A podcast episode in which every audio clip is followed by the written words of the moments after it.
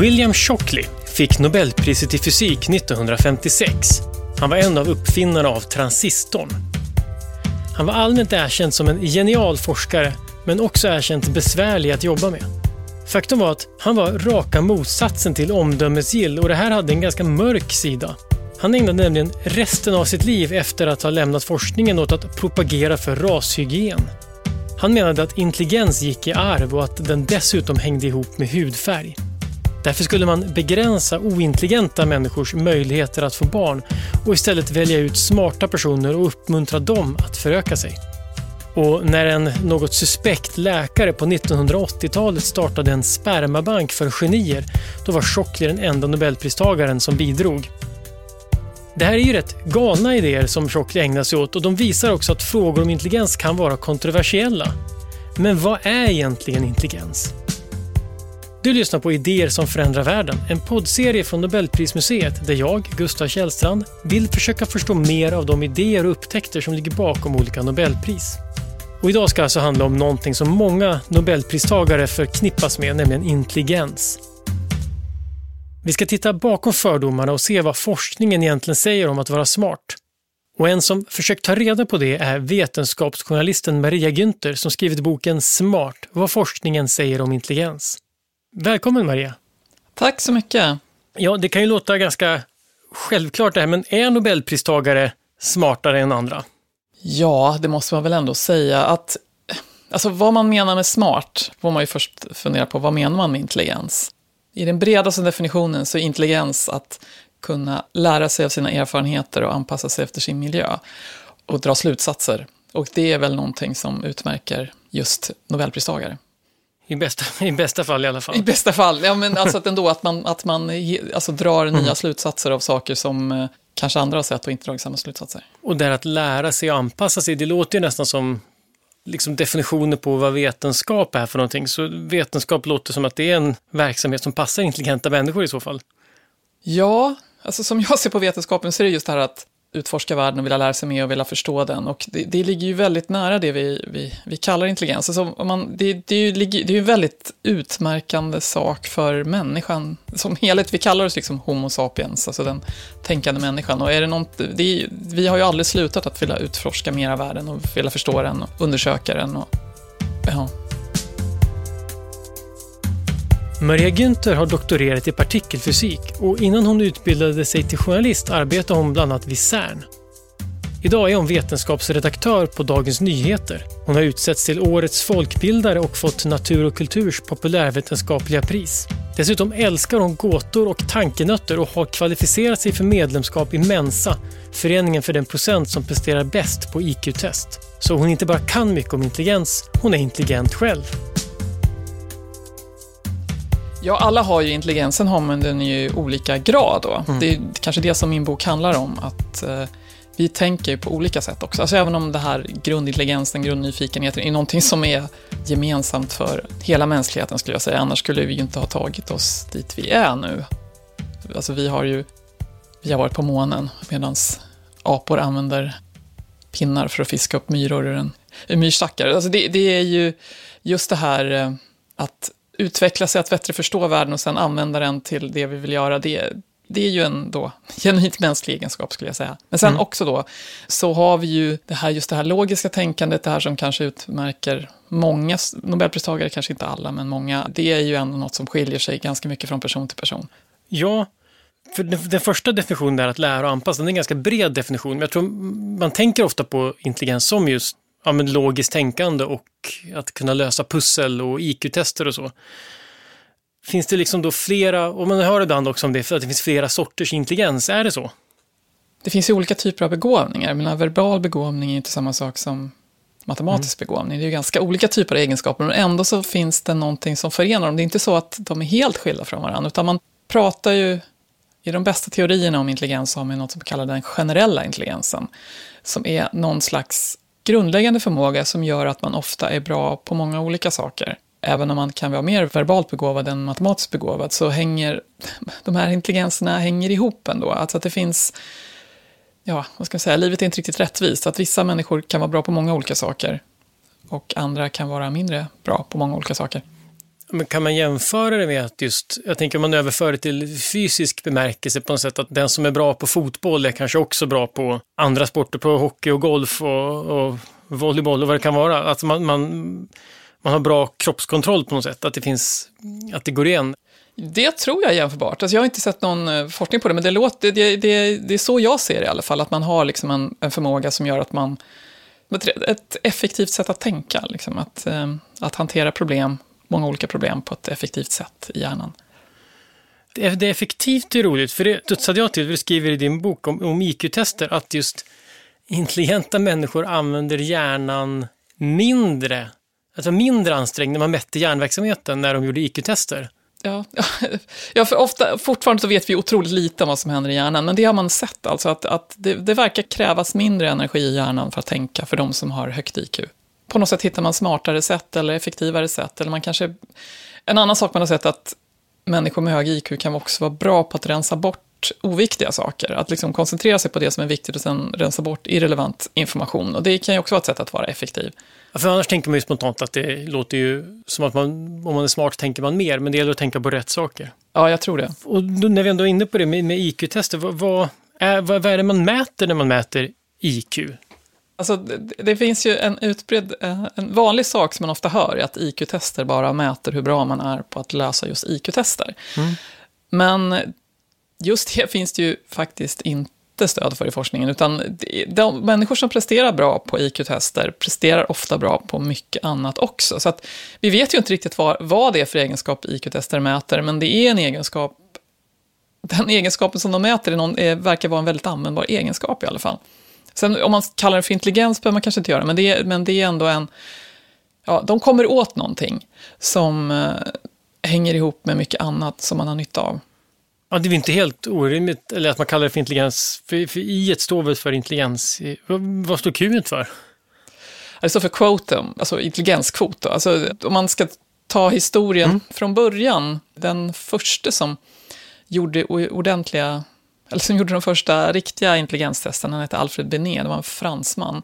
Och det här var då i början av förra seklet då, för att då hade Frankrike hade infört allmän skolgång i slutet av 1800-talet och eh, då fick de problem i skolorna, för det var, ja, det kom dit barn som inte klarade av skolan, alltså som, behöv, som hade särskilda behov. Och Alfred Binet fick då i uppdrag att hur ska vi hitta de här barnen som behöver, alltså en metod att hitta barn som behöver extra stöd i skolan.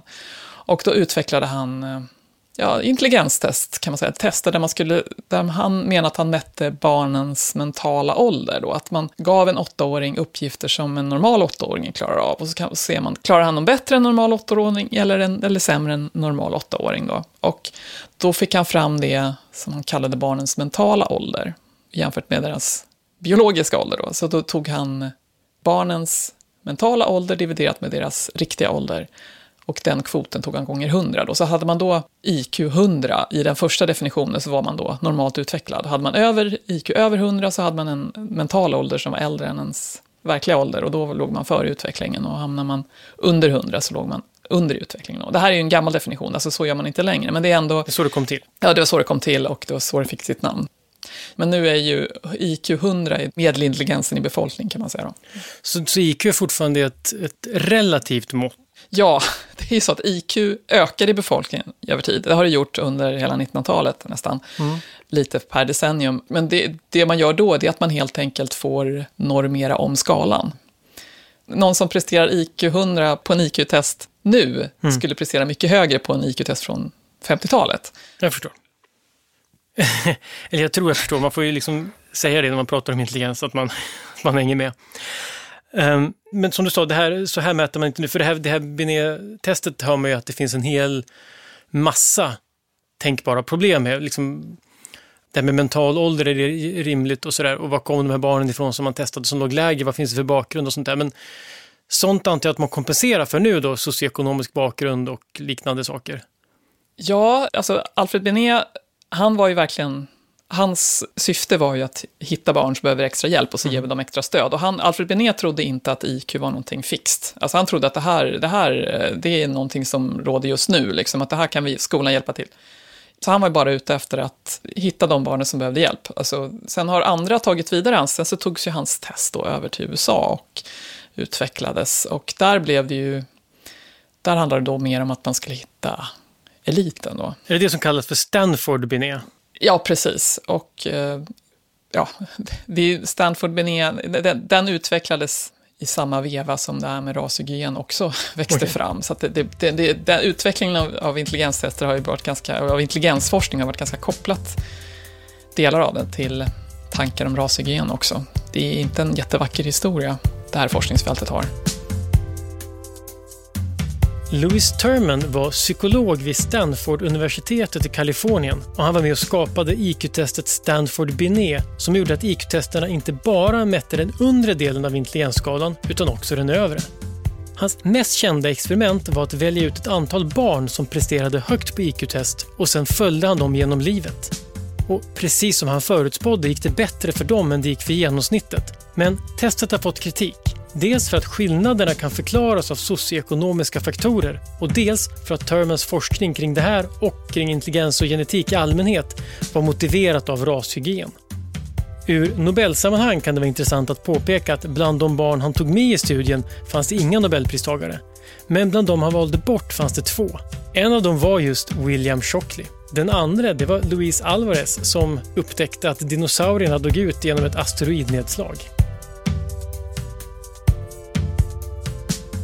Alltså det, det, finns liksom som två spår eh, om man tittar på intelligensforskare. Dels ja, hjälpa de svaga och dels där man bara är ute efter att hitta och ta hand om eliten. Mm.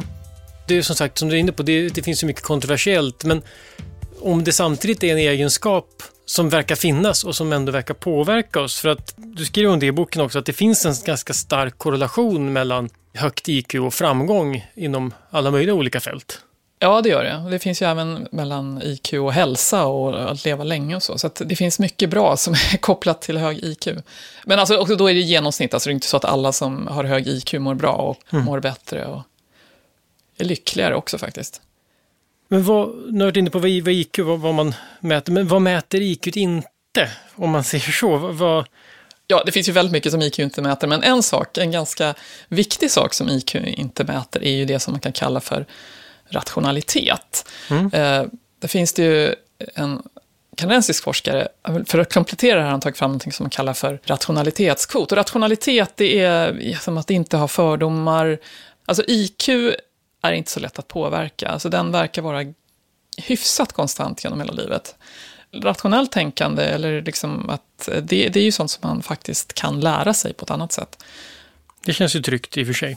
Ja, Absolut. Så att smarta människor kan fortfarande tro på konspirationsteorier? Absolut, och det, det finns det många, många exempel på, inte minst, eh, nu tappar jag namn på honom, vad heter han? Jack, äh, Shockley. Shockley, förlåt. Mm. Ja. Shackleton var han som han åkte till Nordpolen. Det gick ju dåligt för ja, honom också i och för sig. um, ja, men Shockley. Ja, men ja, William Shockley, han, ja precis. Ja, och eh, jag skriver lite i eh, boken också om mina egna erfarenheter av eh, föreningen Mensa och som andra har ju också haft sådana erfarenheter. Och... Ja, berätta, vad, vad hände när, när du kom, kom in i Mensa? Ja, eh, nu ska jag först säga då att jag har många goda vänner som är med i Mensa som jag tycker väldigt mycket om. Så jag, jag, jag, menar verkligen inte att, att det bara är dåligt att vara med i Mensa. Men jag, alltså, jag, jag kom in på det här hela forskningsområdet när jag skulle skriva en artikel om det i DN i början av 2000-talet. Och eh, då gjorde jag då ett eh, Mensa-test som liksom en del av artikelarbetet liksom, för att skriva om intelligens och intelligensforskning. Och eh, det gick ju väldigt bra då på det här Mensa-testet som jag gjorde och jag, jag hade också intervjuat, intervjuat ordföranden, dåvarande ordförande Mensa Sverige och lite andra som var engagerade i föreningen. Jag tyckte att det här var ju, ja, de här var lite roliga människor som var ungefär som jag, liksom, som tyckte om samma saker som jag, tyckte om att spela spel och lösa korsord och klura på saker och sånt där. Så jag tänkte det kanske är en ganska rolig förening att vara med i. Så ehm, Ja, så jag, ja, eftersom jag klarade Mensa-testet så gick jag med i, i Mensa och eh, jag gick också med i Mensas mailinglistor. Mm. Och eh, ja, efter en halv dag på de där mejllistan så inser jag att nej, det här är inte en förening som jag alls vill vara med i. Um, nu ska man ju säga då, det här var ju då, det här var ju för 15 år sedan, det här var ju före Alltså det var innan Twitter och innan eh, kommentatorsfält och sånt där. Så att jag hade inte alls blivit lika chockad idag som jag blev då över nivån på diskussionerna. För nu hade jag, då hade jag aldrig sett något liknande, vad folk diskuterade. Eller vad de, ja. Men, så, så, men det var helt enkelt ett kommentatorsfält i mejlform? Precis, precis. Och, och ska man komma ihåg att det är vissa typer av människor som är aktiva på mejlinglistor, det var det redan då. Men jag blev i alla fall väldigt avskräckt av den mejlinglistan. Så att jag, jag betalade inte Nej. medlemsavgiften nästa år när så det kanske är andra egenskaper som får människor att, att kasta sig in i, i diskussioner på nätet i alla möjliga forum och kommentatorsfält än just intelligens. Och det kanske rationella är att hålla sig undan.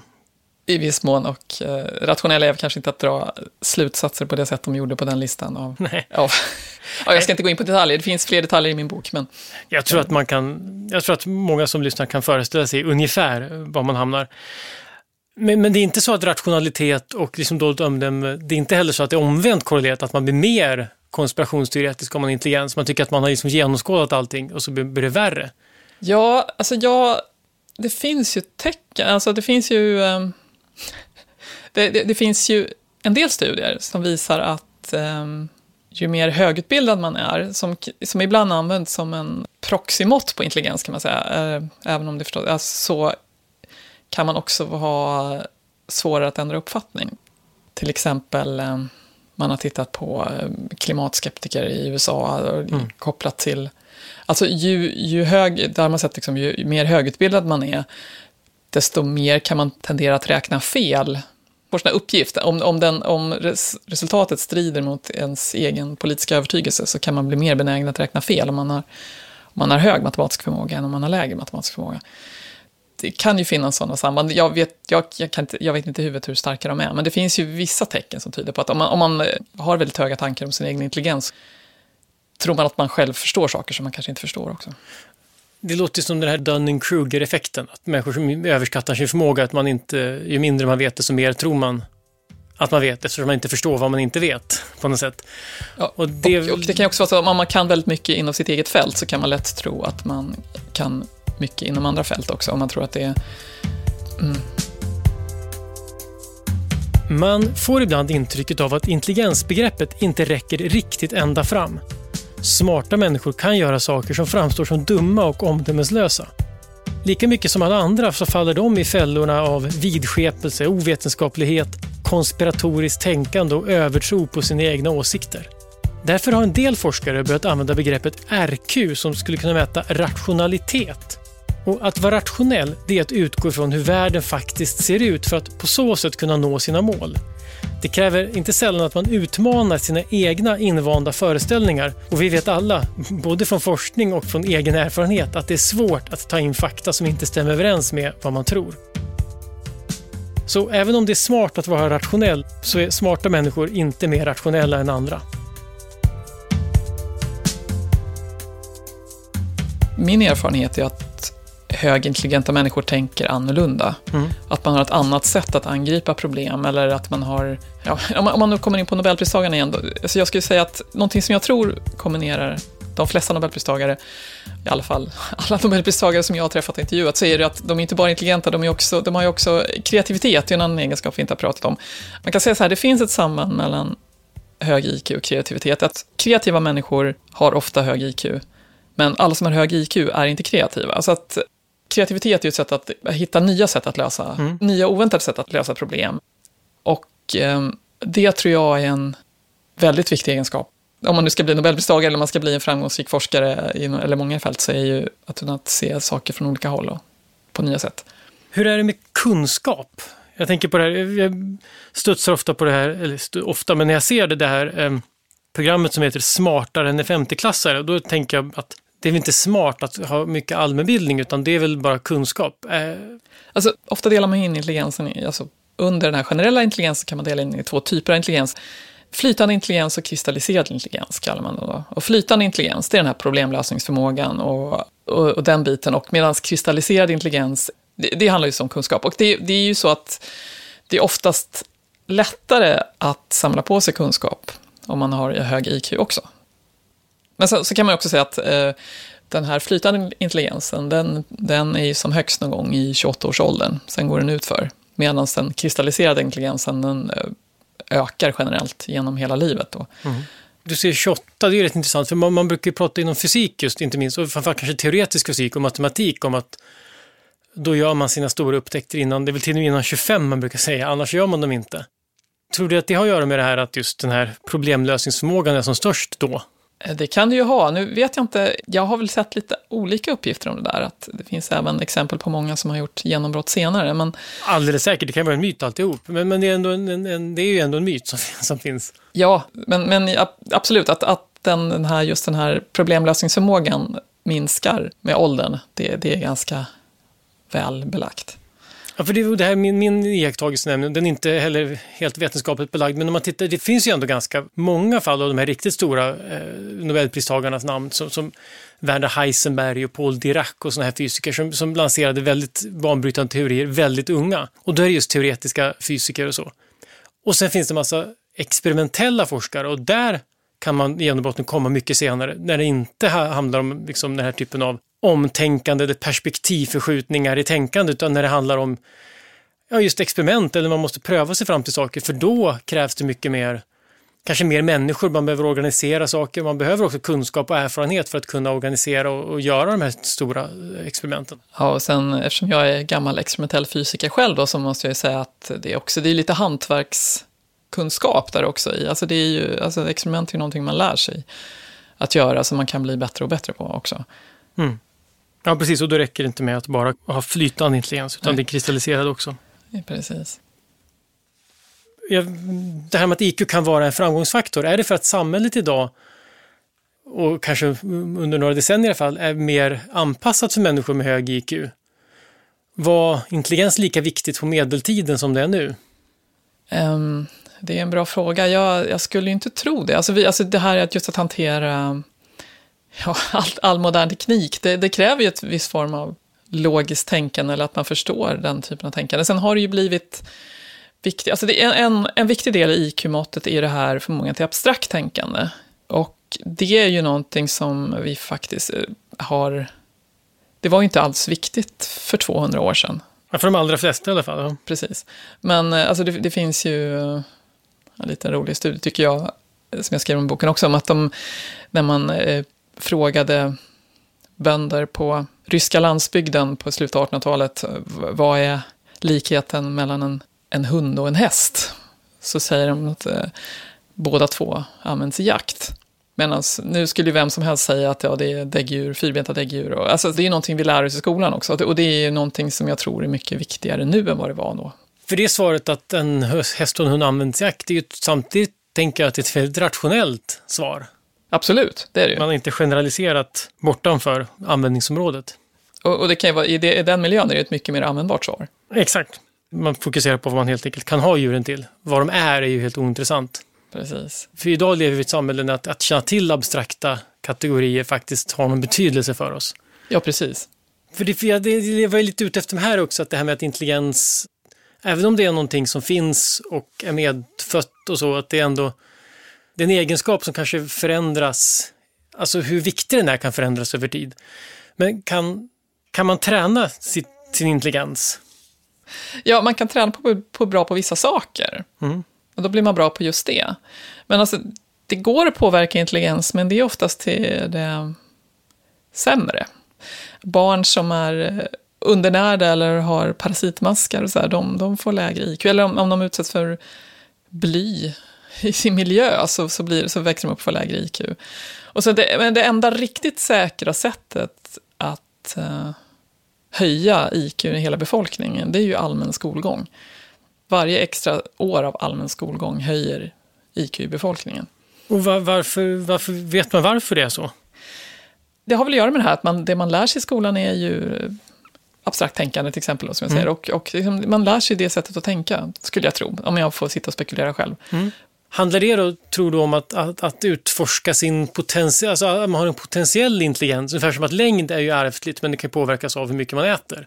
Kan det vara samma intelligens där? Att, att man helt enkelt, man, även om den är medfödd så kan man ju vad ska man säga, bejaka den genom att, som du säger, lära sig abstrakt tänkande. Ja, absolut, det tror jag. Och eh, det, det, det, det är också en möjlig förklaring till den här, vi pratade om förut om att IQ har stigit Eh, under hela 1900-talet. Nu finns ju tecken på att den inte stiger så mycket längre, men, men alltså det, det är ju samma, samma sätt har ju medellängden blivit längre. Alltså vi, har ju, så det, det, alltså vi har ju alla en potential. Vi har bättre mat, vi har bättre utbildning, vi har bättre miljö, de flesta av oss. Och mer stimulans och då ökar också IQ. Alltså det, det finns, alltså man har inte riktigt förstått allting bakom den här effekten, den så kallade Flynn-effekten. Men, men eh, det är mycket möjligt att vi kanske närmar oss, når mer och mer till den potential vi har som människor och mänsklighet. Du, du sa eh, vad som kan skada IQ. För jag tänker det har varit väldigt mycket prat de senaste åren inte minst eh, många, många psykologer, man har pratat om sån här positive psychology som handlar om att se potential, man pratar om deliberativ träning och grit, allt det här att, att för att lyckas så ska man vara, just lägga 10 000 timmars träning på saker och sånt där. Och det verkar vara ganska starkt stöd för att det stämmer i och för sig att man blir bättre på saker om man tränar och är envis. Men, men det gäller alltså inte intelligens. Det är inte så plastiskt. Nej, det, det är ju... Eh, sen kan vi säga det här med 10 000 timmar, det, frågan är hur bra man kan bli. Alltså jag, jag kan, om jag skulle träna basket i 10 000 timmar så skulle jag i alla fall inte bli basketproffs. För att jag har liksom inte de förutsättningarna för det. Men alltså det, det är klart att forskningen är inte riktigt klar här, men man har, man, det, det, finns vissa studier som tyder på att man kanske kan träna upp intelligensen och andra, men de flesta man blir bättre på just det man tränar på. Och det behöver inte vara dåligt, men... Nej, verkligen inte. Man kanske... det, det räcker rätt långt. ja, Nej, jag tänker för att jag vet att jag läste en svensk forskare som, som K. Anders Eriksson som skrev om det här och han pekar på, som ligger bakom det här 10 000 timmar och det handlar inte om att bara göra det 10 000 timmar utan också att göra det på ett visst specifikt sätt, det här med att få feedback och sådär. Men han pekar på att till exempel då finns forskare som har visat att man kan träna upp absolut gehör, vilket många trodde var helt medfött. Så att det finns, att de menar att det ändå kan finnas saker och att vi inte riktigt vet var gränsen går. Det är också en ganska, absolut gehör kanske en ganska specifik förmåga också. Ja, ja. Jämfört med generell intelligens. Jag skulle tro det. Men um, det är klart att om, om, um, om, man bara sitter och gör ingenting så, så, så, blir, så blir man ju inte... Alltså det, det, alltså det är klart att man blir bättre om man tränar, men, men eh, det, det som... Uh, jag, jag, tycker också ett sånt här... Uh, insikt som jag har fått när jag har skrivit om det här ämnet är ju då att, att Alltså att vi har olika förutsättningar och att de kan vara ganska medfödda. Jag tycker att, att, att förneka det tycker jag är eh, grymmare än att tala om att det är så. För att jag menar, det, vi har ju vi har olika bra syn och då finns det liksom hjälpmedel för de som har, har sämre syn. Och jag menar alltså att mm. vissa, även i skolan, alltså vissa barn har det lättare att lära sig än andra och det, och det, det finns ganska välbelagt och jag tror att skolan och samhället blir bättre om vi liksom talar om att så här är det, eller det här, forskningen tyder på det här och vi, så, så, så utgår man från det och så gör man, eh, ser till att samhället blir så bra som möjligt för alla oavsett fast vi har olika förutsättningar. Jag tror att det är en eh, bra utgångspunkt att ha för att eh, istället för att säga att alla är lika bra och bara man tränar så kan alla bli lika duktiga. Men oh, det kanske är så att den där, jag tänker på att synen på intelligens, precis som synen på prestation, som hänger väl ihop med den tid man befinner sig i och idag lever vi kanske en tid där vi tycker att eller stora delar i alla fall av det västerländska samhället gärna tillskriver individen, eller vill tillskriva individen stort handlingsutrymme och då passar en sån teori väldigt bra, att man kan lägga sina 10 000 timmar så kan man bli bra på vad som helst. Att är du inte tillräckligt bra på det du ska vara bra på så har du helt enkelt inte tränat tillräckligt. Ja, ja, det är inte bara emancipatoriskt, det är också någon sorts ansvarspåläggande. Absolut. Och det är väl ungefär det jag ville säga. Mm. Ja, jag, jag, jag, jag försökte bara sammanfatta så jag har förstått. Så det gäller att förstå när man pratar om intelligens. Ja, ja precis. precis. Ett ord som ofta används i samband med Nobelpristagare är geni. Med det menar vi en person som står så långt över oss andra i sina förmågor att de verkar tänka på helt andra sätt.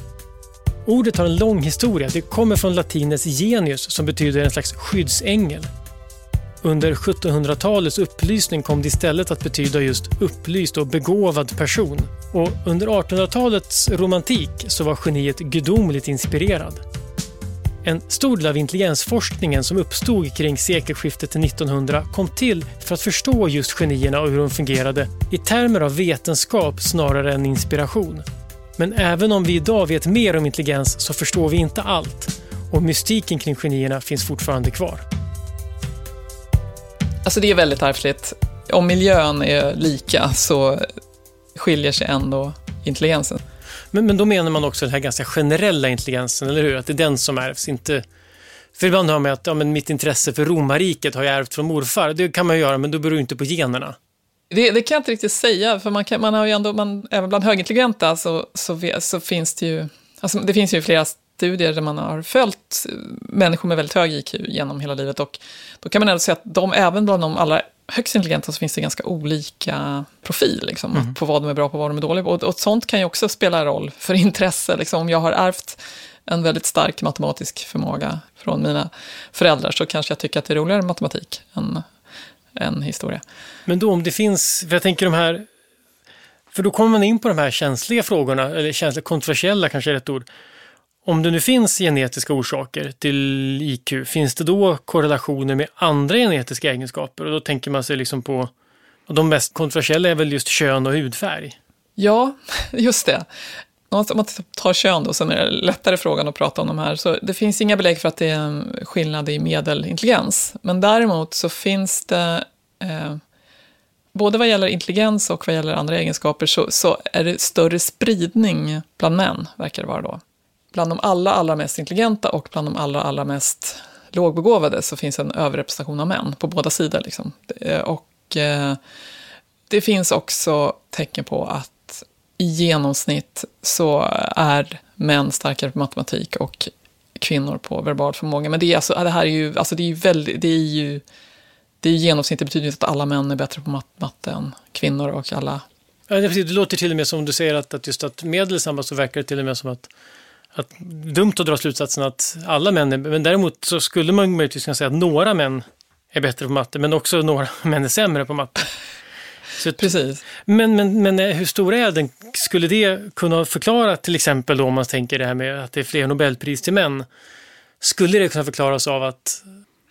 Nej, nej alltså den, den skillnaden är för liten för att mm förklara det. Nu, nu, kan man ju säga att, nu ska man ändå säga att Nobelpristagare är ett väldigt, väldigt, väldigt, väldigt litet urval av de allra mest, även av de allra bästa forskarna, så det, det är lite mm. svårt att säga att de skulle vara någon slags att förklara det med könsskillnader eller någonting annat med mm. just det lilla, lilla urvalet som inte, Nobelpristagarna är lite svårt, men man, man ser det på många... Mängder professorer exempel, eller något sånt? professorer, ja. Alltså, eh, I fysik eller i matte och så här. Så den skillnaden är större än vad de här mm. könsskillnaderna kan förklara även om de finns så, så, är ändå, så finns det många andra faktorer bakom. Det låter ju som att det är dumt, eller dumt, men det låter som att det är onödigt att gå den här vägen via genetiken när vi vet att de här sociala faktorerna, de är ju så otroligt väl fastslagna varför det finns flera manliga nobelpristagare och professorer och börs eller vad man nu vill, samhälleliga och kulturella ja. förklaringar som slår betydligt högre. Absolut, och vi, vi är ändå väldigt, väldigt långt från 50-50. Så att, Exakt. jag menar, men då tänker jag, ja men de har pratat om kön, men, men hudfärg, hur är det där? Finns det, för det har det här var ju den frågan som de här alltså, rashygienikerna, eugenikerna kan man väl för. Det var det de tänkte mest på kanske, att det handlar om hudfärg och ras. Det är det man kallar för ras. De menade, som William Shockley menar att det var, fanns massa belägg för att det var så, men det verkar inte göra. Alltså så här, att nästan alla studier som är gjorda är gjorda i uh, USA. Mm. Och Eh, och det finns, ju, alltså det finns ju vissa studier som tyder på att amerikaner med, med östasiatiskt ursprung har högre IQ, har högst IQ och, och, och sen hispanics och eh, svarta har, har lägre då. Men, mm. men det, alltså alla de, de studier som är gjorda är ju inte speciellt bra gjorda, för att det här är ett, så, alltså det, det är ett sånt infekterat ämne så att det är ju... Eh, de som ägnar sig åt de studierna kanske är ute efter att bevisa skillnaden också. Och Ja, det, det, är verkligen inte klarlagt och det kan ju ha så många andra orsaker som att de har fått gå till sämre skolor och har växt upp generellt i sämre miljöer och så, så att det finns verkligen inte klarlagt det här på något sätt, att det, att det skulle finnas skillnader. Men det, alltså, vi, vi, kan inte säga att de inte finns heller, för att alla studier i, som är gjorda är få, och de är inte så bra gjorda.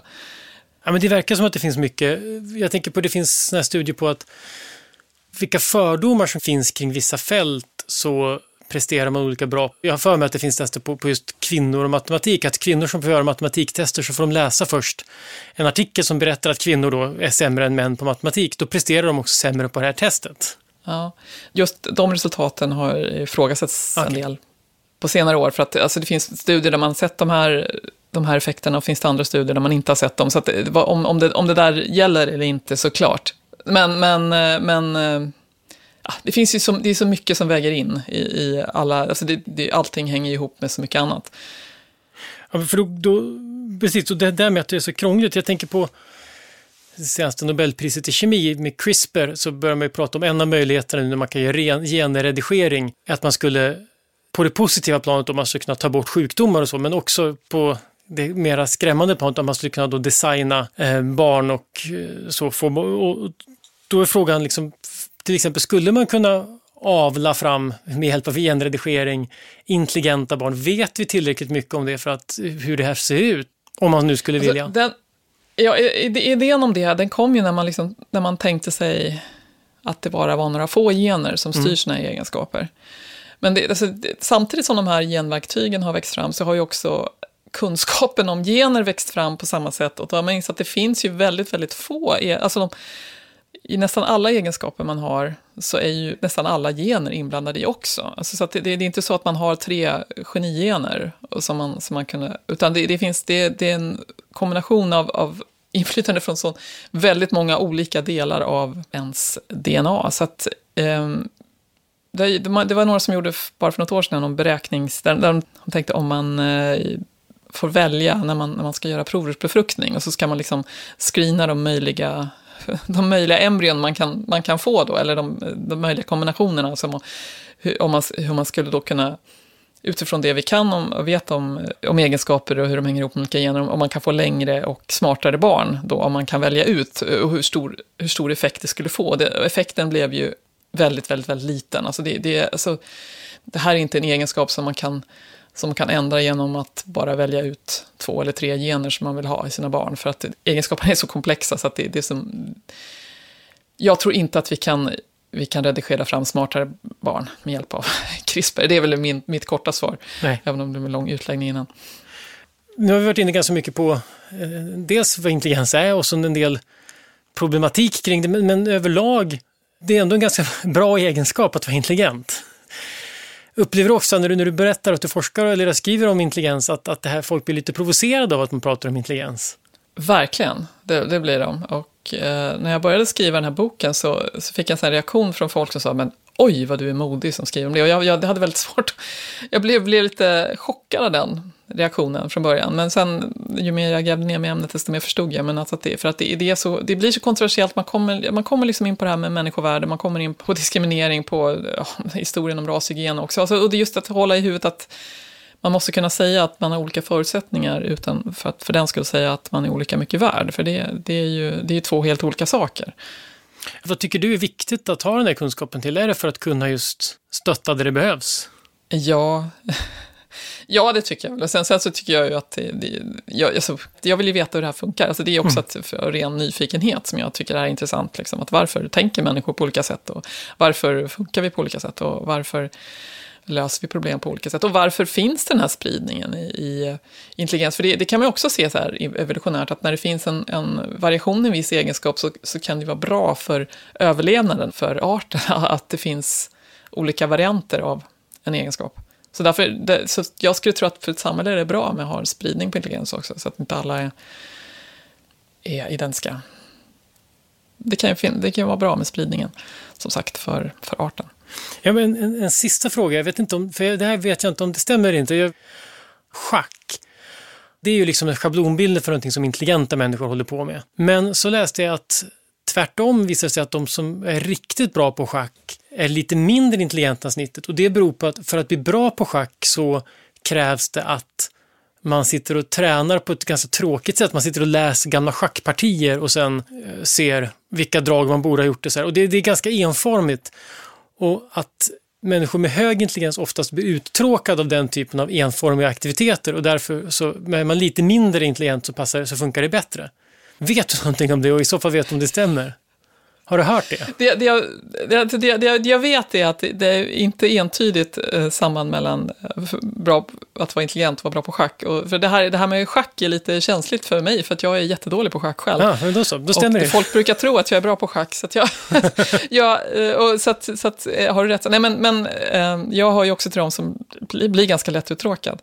Men det, det tror jag i och för sig inte gäller för alla intelligenta, det tror jag inte. Men schack är väl också en sån grej där man faktiskt har sett att just det här typ 10 000, det, det, är en, det är en förmåga som man faktiskt kan träna upp om man börjar tidigt. Mm. Nästan alla kan göra det och, och där det verkligen spelar roll hur mycket man har tränat.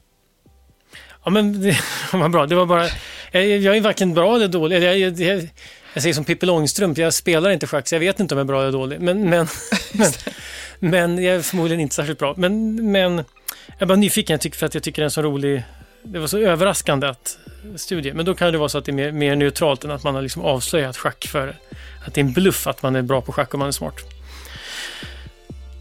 Tack så hemskt mycket Maria. Jag tycker det var superintressant att prata om intelligens och det känns som jag har lärt mig massor och eh, förstår lite mer om vad intelligens är och hur det fungerar.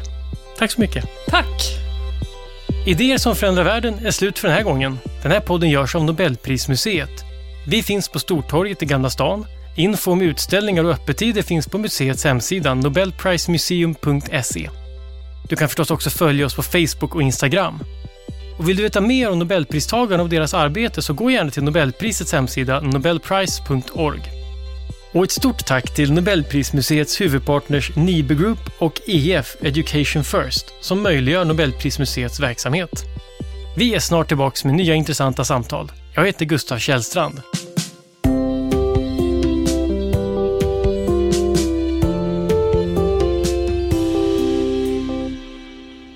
Idéer som förändrar världen produceras av Filt Hinterland för Nobel Prize Museum.